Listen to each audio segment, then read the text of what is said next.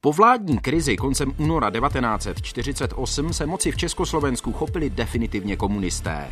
Už nebylo pochyb o tom, že se země stala pevnou součástí komunistického tábora.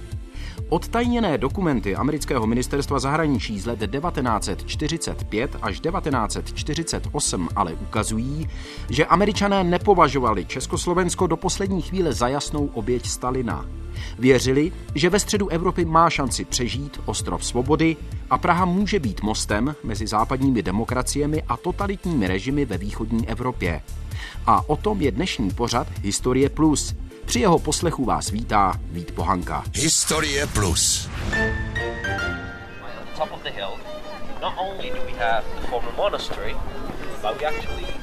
Praha, Hračanské náměstí. I ve všední den si tady vychutnávají malebný výhled na českou metropoli davy turistů z celého světa. Mnohé z nich přitom zaujíme, že na svazích Petřína je na velmi viditelném místě vlajka Spojených států amerických. S výjimkou několika let nacistické okupace tady odsud byla vidět vždycky od doby, kdy koupil malostranský Schönbornský palác s ozdobným glorietem na Velké Petřínské zahradě první americký velvyslanec v Praze Richard Crane, říká dnešní mluvčí ambasády Ed Findley. Glorieta, uh, top of the hill, is part of the Schönborn Palace. Gloriet je součástí Schönbornského paláce a vždy jim byl. Co vím, tak jsme tam vždycky měli vyvěšenou vlajku. Extremely proud to be residents of this building and have this connection with Czech history through it. Jsme opravdu hrdí, že sídlíme právě v téhle budově a máme tak i přes ní velmi blízký vztah s českou historií. Letos bude slavit z té výročí vzniku nezávislého Československa, ale také navázání oficiálních diplomatických vztahů mezi oběma zeměmi. A naši zástupci sídlili v téhle budově většinu z těch sto let. Ed Findley z americké ambasády.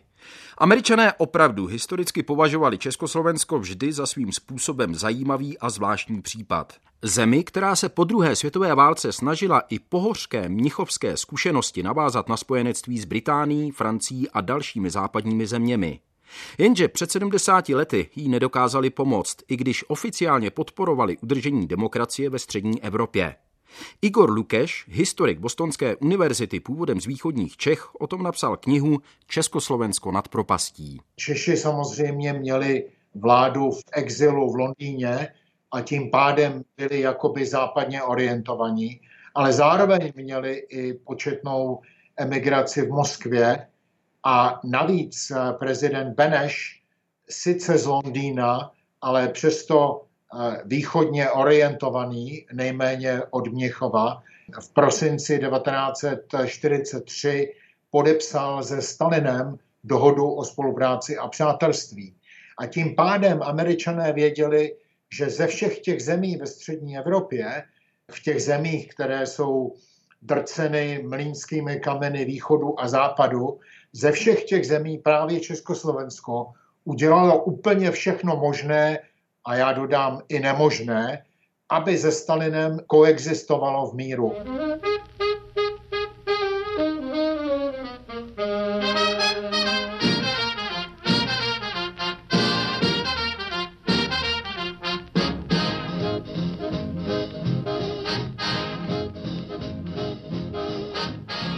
Američané měli v Československu po válce určitě velkou váhu. Největší část území sice osvobodila rudá armáda, ale Spojené státy posílali například potravinovou a jinou humanitární pomoc přes organizace jako byla UNRA, zpráva Spojených národů pro pomoc a obnovu.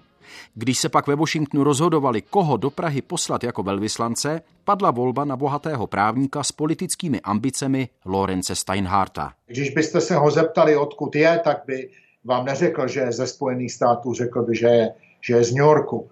Byl z New Yorkské rodiny, vystudoval práva na Kolumbijské univerzitě v New Yorku a byl jedním z prvních lidí, kteří pochopili, že tehdejší kandidát na úřad prezidenta Roosevelt má velký potenciál, politický potenciál a proto ještě před Rooseveltovým zvolením ho podporoval.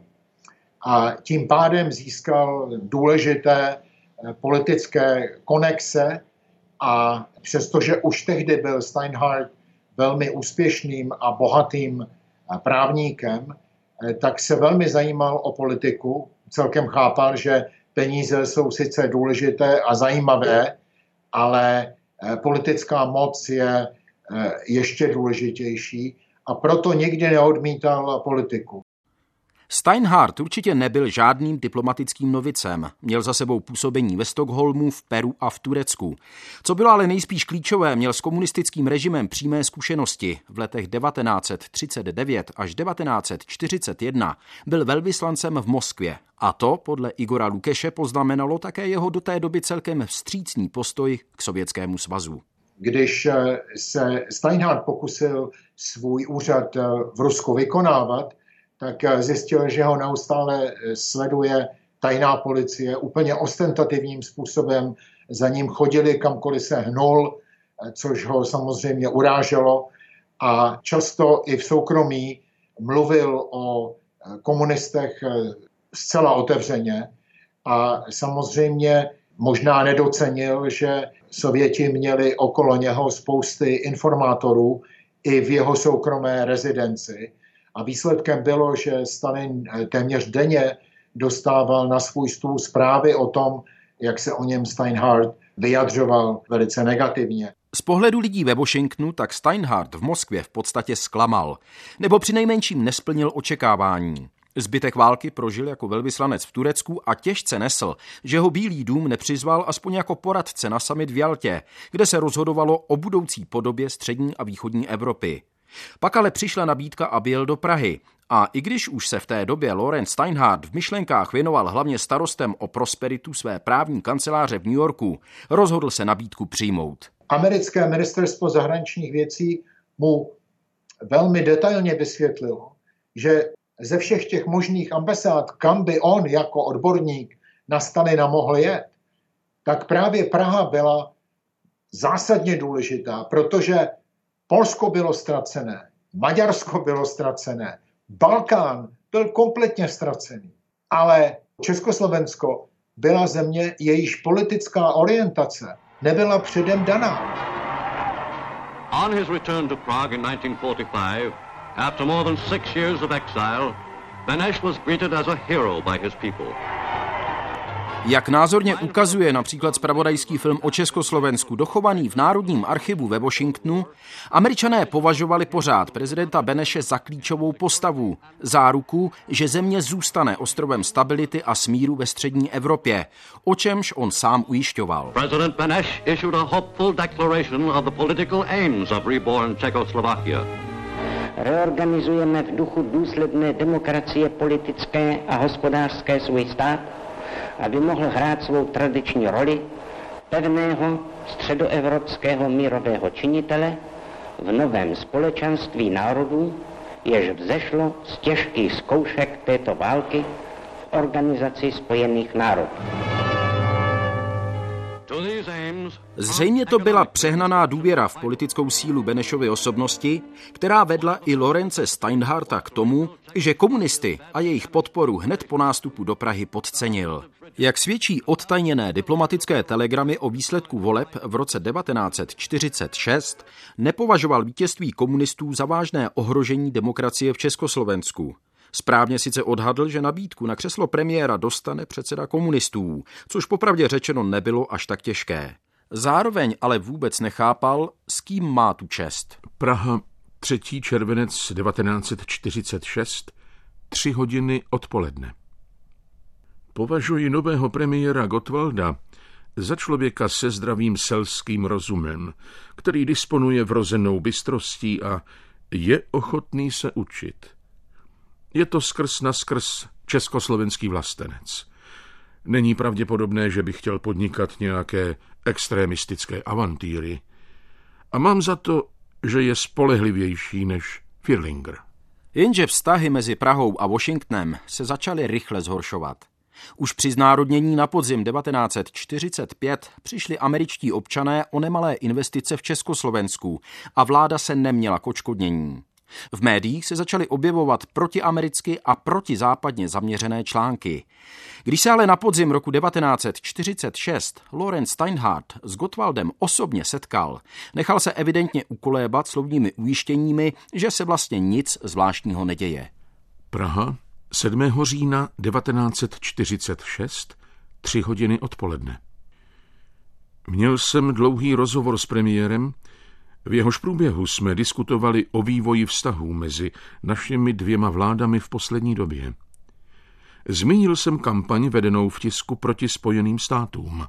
Zdůraznil jsem také, že československá vláda nepodnikla žádné kroky k navrácení amerického majetku, který protiprávně zabavila, nebo k zahájení jednání o kompenzaci pro americké vlastníky znárodněného majetku.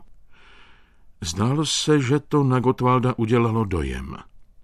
Ujistil mne, že jeho vláda chce udržovat se spojenými státy co nejpřátelštější vztahy. Získal jsem z toho dojem, že v důsledku našeho setkání začne jednat a bude se upřímně snažit zlepšit atmosféru ve vzájemných vztazích. Jako důkaz své rozhodnosti ještě v mé přítomnosti zavolal premiér Gottwald ministrovi informací a přikázal mu vydat okamžitě instrukce tisku, včetně toho na Slovensku, aby přestal vydávat zaujaté články proti našim americkým přátelům. Porušení těchto příkazů má disciplinárně postihovat. Zavolal v mé přítomnosti také na ministerstvo zahraničí, aby mu okamžitě předložilo seznam zabaveného nebo znárodněného amerického majetku. Spojené státy měly v Praze samozřejmě své spravodajské důstojníky, rozuměj špiony. Ti ale podle historika Igora Lukeše vycházeli prakticky jenom z informací, které dostávali od zpřátelených politiků.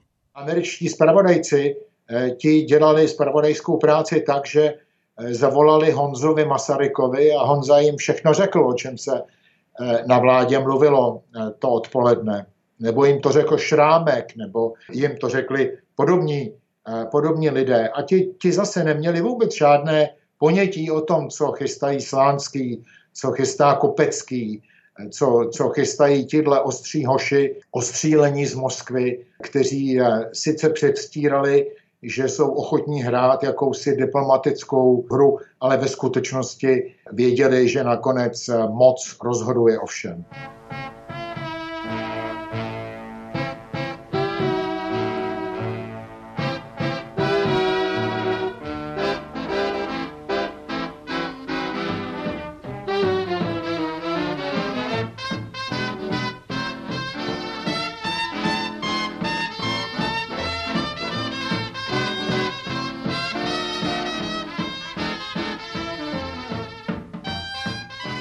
Dnešního zpětného pohledu je doslova do očí bíjící, že američané podle informací, které posílali do Washingtonu, neměli vůbec žádné zprávy o tom, co se děje uvnitř komunistické strany a v jejím vedení. Samozřejmě ta hlavní rozhodnutí se nedělala ve vládě, ta se dělala mezi Gotwaldem, Slánským a Čepičkou a lidmi tady toho, tady toho typu ve vilách někde v Dejvicích, v ulici pod Kaštany a samozřejmě ze Sověty. Eh, už Gottwald a Slánský tehdy měli eh, přímé vysílačkové spojení s Moskvou, eh, které úplně šlo za zády československých úřadů, vůbec už nemluvíme o Benešovi. Takže tohle všechno američané nevěděli právě proto, že američtí diplomaté tam byli zastoupeni lidmi, jako je Steinhardt, a ten hrál šachy se Schwarzenbergem a s lidmi tady toho typu. Eh, kteří neměli vůbec žádné kontakty mezi komunisty. Nebylo to přitom tak, že by Washington dění v Praze nevěnoval pozornost, ale ústřední spravodajská služba CIA vznikla až v roce 1947. Výzvědné práci se v Československu v době před únorem věnovali v podstatě amatéři, historici s doktorskými tituly Charles Kejtek a Spencer Taggart. Oba měli zemi rádi, ale jednoduše nedocenili komunistické oponenty tihle ti lidé měli vysoké kvalifikace.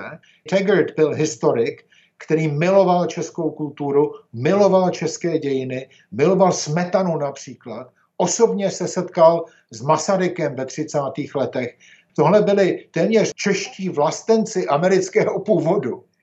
A e, ti měli v srdce na straně uchování demokratického režimu v poválečné Praze. A přesto prohráli na plné čáře, protože prostě nepochopili tu brutalitu komunistických oponentů. Vůbec nechápali, že prostě to je systém, který vůbec nehraje podle nějakých pravidel. Vůbec nechápali, že komunisté vždycky trvají na úzkostlivém dodržování pravidla, pokud to vyhovuje jejich zájmům, ale v okamžiku, kdy získají navrh, tak okamžitě všechna pravidla jdou stranou. Bez přesných a spolehlivých spravodajských informací se tak americká diplomacie v Praze stala v podstatě hluchou a slepou.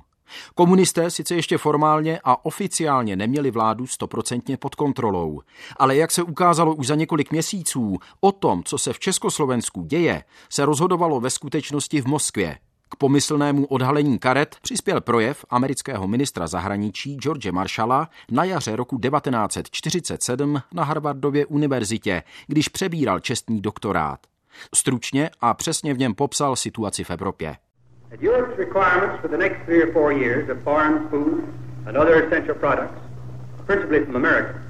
Are so much greater than her present ability to pay that she must have substantial additional help podle jeho slov nebyly zdevastované země starého kontinentu jednoduše schopné zaplatit obnovu průmyslu, potraviny a jiné životně důležité zdroje. Proto potřebovali naléhavě pomoc a ta na sebe vzala podobu plánu evropské obnovy, zkráceně Marshallova plánu. Československo dostalo pozvání na konferenci do Paříže. Už i velvyslanec Steinhardt ale začínal v té době zjevně chápat, že se o účasti pražské delegace bude rozhodovat jinde. Praha, 7. červenec 1947, 6 hodin odpoledne.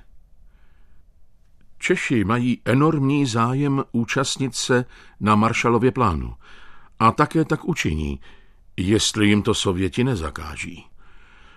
Gottwald, Masaryk a Rybka zítra letí do Moskvy, kde zřejmě dostanou instrukce ohledně případné účasti na dohodách, které se mohou dojednat v Paříži. Za několik dnů se Lorenz Steinhardt hlásil znovu. Praha 10. července 1947. Jedna hodina odpoledne. Dozvěděl jsem se ze zdroje, který byl zatím vždy naprosto spolehlivý, že po půlnoci dorazil z Moskvy Gotwaldův telegram. Svolal v něm okamžitou schůzi vlády, aby Československo odvolalo přijetí anglo-francouzské pozvánky na pařížskou konferenci. Snad to byla neochota připustit, že komunisty podcenil, co vedlo velvyslance Steinharta k následující krkolomné dedukci. Československé odmítnutí Maršalova plánu podle ní bylo promyšleným krokem prezidenta Beneše, který měl přispět k porážce komunistů v Československu. Kloním se k názoru, že Beneš přelstil Sověty i československé komunisty. Nejdřív stál za rozhodnutím přijmout angloamerickou pozvánku k jednání do Paříže, potom souhlasil s Gotwaldovou cestou do Moskvy. Předpokládal přitom sovětské veto československé účasti na pařížských jednáních. Tomu pomohlo, aby veřejně odhalil, že československou zahraniční politiku diktuje už ve skutečnosti Moskva. A země není úplně samostatná.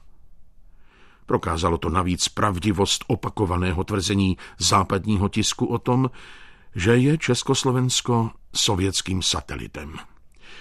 Proto teď může Beneš vybídnout umírněné politické strany, aby veřejnosti vysvětlili, že Sovětský svaz Československu přikázal, aby jednalo v rozporu se svými vlastními zájmy. Jenže v Československu se schylovalo k definitivnímu komunistickému převratu. Jestli velvyslanec Steinhardt v druhé polovině roku 1947 něco tušil, nepsal o tom do Washingtonu. Věnoval se stále častěji své soukromé právní praxi a podle historika Bostonské univerzity Igora Lukeše dokonce způsobem, který by byl dnes naprosto nepřijatelný.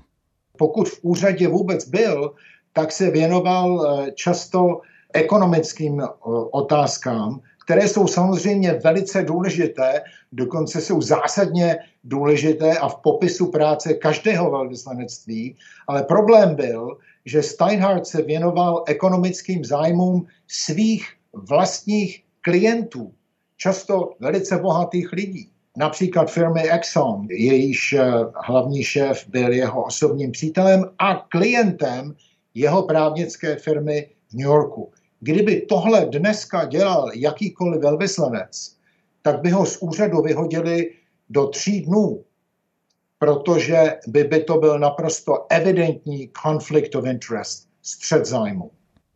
O tom, že se v Praze možná stane něco zásadního, tak Washington informoval necelý měsíc před únorovou krizí Steinhartův zástupce John Bruins. Ani on ale zřejmě nečekal, že k tomu dojde před volbami plánovanými na květen. Praha 28. ledna 1948, 10 hodin dopoledne. Komunisté zahájili kampaň, aby začátkem května ve volbách získali 51% většinu. Propaganda plně využívá skutečnosti, že většinu Československa osvobodila rudá armáda a že z východu proudí obilí, o které je velká nouze. Na druhou stranu projevují lidé v Československu dobrý vztah k západním zemím, včetně Spojených států.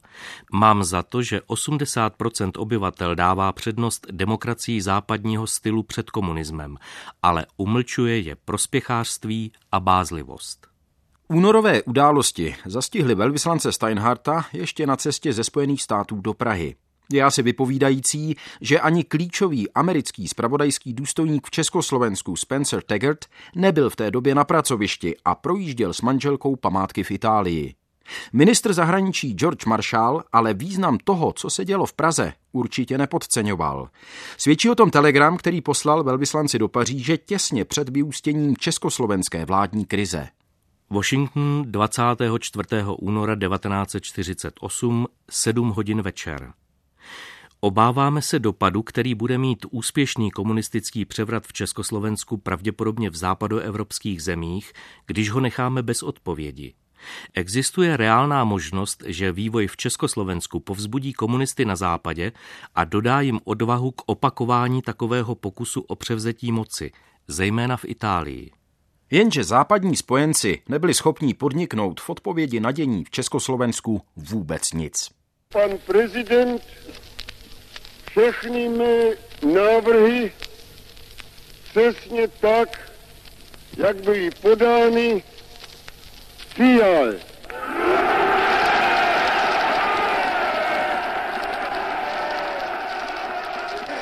Oznámil premiér Gottwald 25. února a v Praze triumfoval stalinismus. Vědomí bezmoci západních mocností vystihuje telegram, který poslal tehdejší americký velvyslanec v Londýně Louis Douglas do Washingtonu jen několik hodin po Gottwaldově projevu. Formuloval ho krátce po setkání s šéfem britské diplomacie Ernestem Bevinem. Londýn 25. února 1948, 8 hodin večer. Ministr Bevin je vývojem v Československu hluboce znepokojený. V posledních dvou dnech prý zvažoval, jestli a co vůbec může vláda jejího veličenstva v téhle věci podniknout spolu se spojenými státy. Zatím došel jen k závěru, že nemůžeme udělat vůbec nic. Pouhý protest proti komunistickému převratu v Československu, pokud by ho nedoprovázely nějaké konkrétní pozitivní kroky, by jenom naplno projevil naši slabost, jakkoliv je to ministru Bevinovi hluboce líto.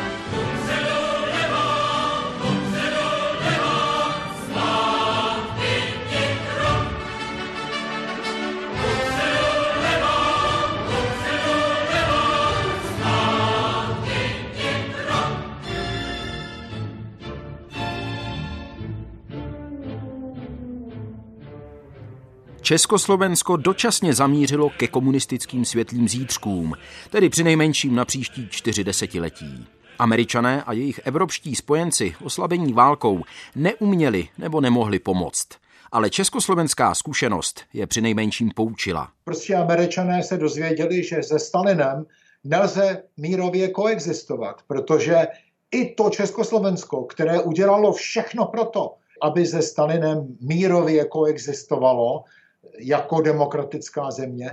I tahle ta země, jejíž prezident už v roce 1943 podepsal různé dohody se Stalinem, kterými vlastně z Československa udělal zemi, která nebyla ani na západě, ani na východě a jen tak nějakým podezřelým způsobem se pohybovala v té šedé zóně mezi oběma tvořícími se bloky. Když i tohle Československo nakonec v únoru 48 zakusilo ten tvrdý bolševický převrat a ocitlo se pod okovanou botou eh, Stalina, tak američané pochopili, eh, o co jde. V České republice a na Slovensku se málo kdy připomíná, že krátce po únorových událostech v Praze se velmi nebezpečně vyhrotila situace v sousedním okupovaném Německu. Berlin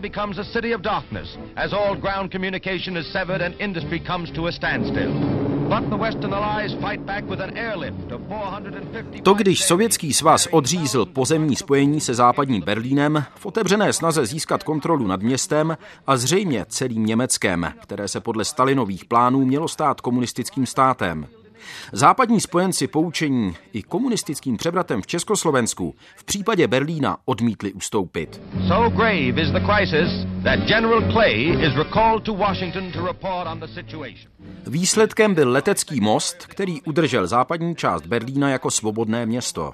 Podle Igora Lukeše se na rozhodnějším odporu západních demokracií proti sovětské agresi podepsalo právě poučení z Československa. Tam bylo evidentní, že to je konflikt úplně jiné kategorie. Ovšem právě díky té české laboratoři tohle už Američany nepřekvapilo. Už hned po únorovém převratu se pět evropských zemí dohodlo, že utvoří jakousi prvotní organizaci obranou která sice nejmenovala tedy Sovětský svaz, ale bylo evidentní, že, že bude zárodkem něčeho většího a e, nakonec e, o rok později k tomu přistoupí Spojené státy a Kanada a vzniká NATO. Schrnuje Igor Lukeš, historik Bostonské univerzity. A jeho slovy končí pořad Historie Plus, na kterém spolupracovali Jiří Hromada, Libor Vacek, Pavel Dejmek a Jan Sedmidubský. Od mikrofonu se loučí a k poslechu dalších pořadů Českého rozhlasu Plus vás zve Vít Pohanka.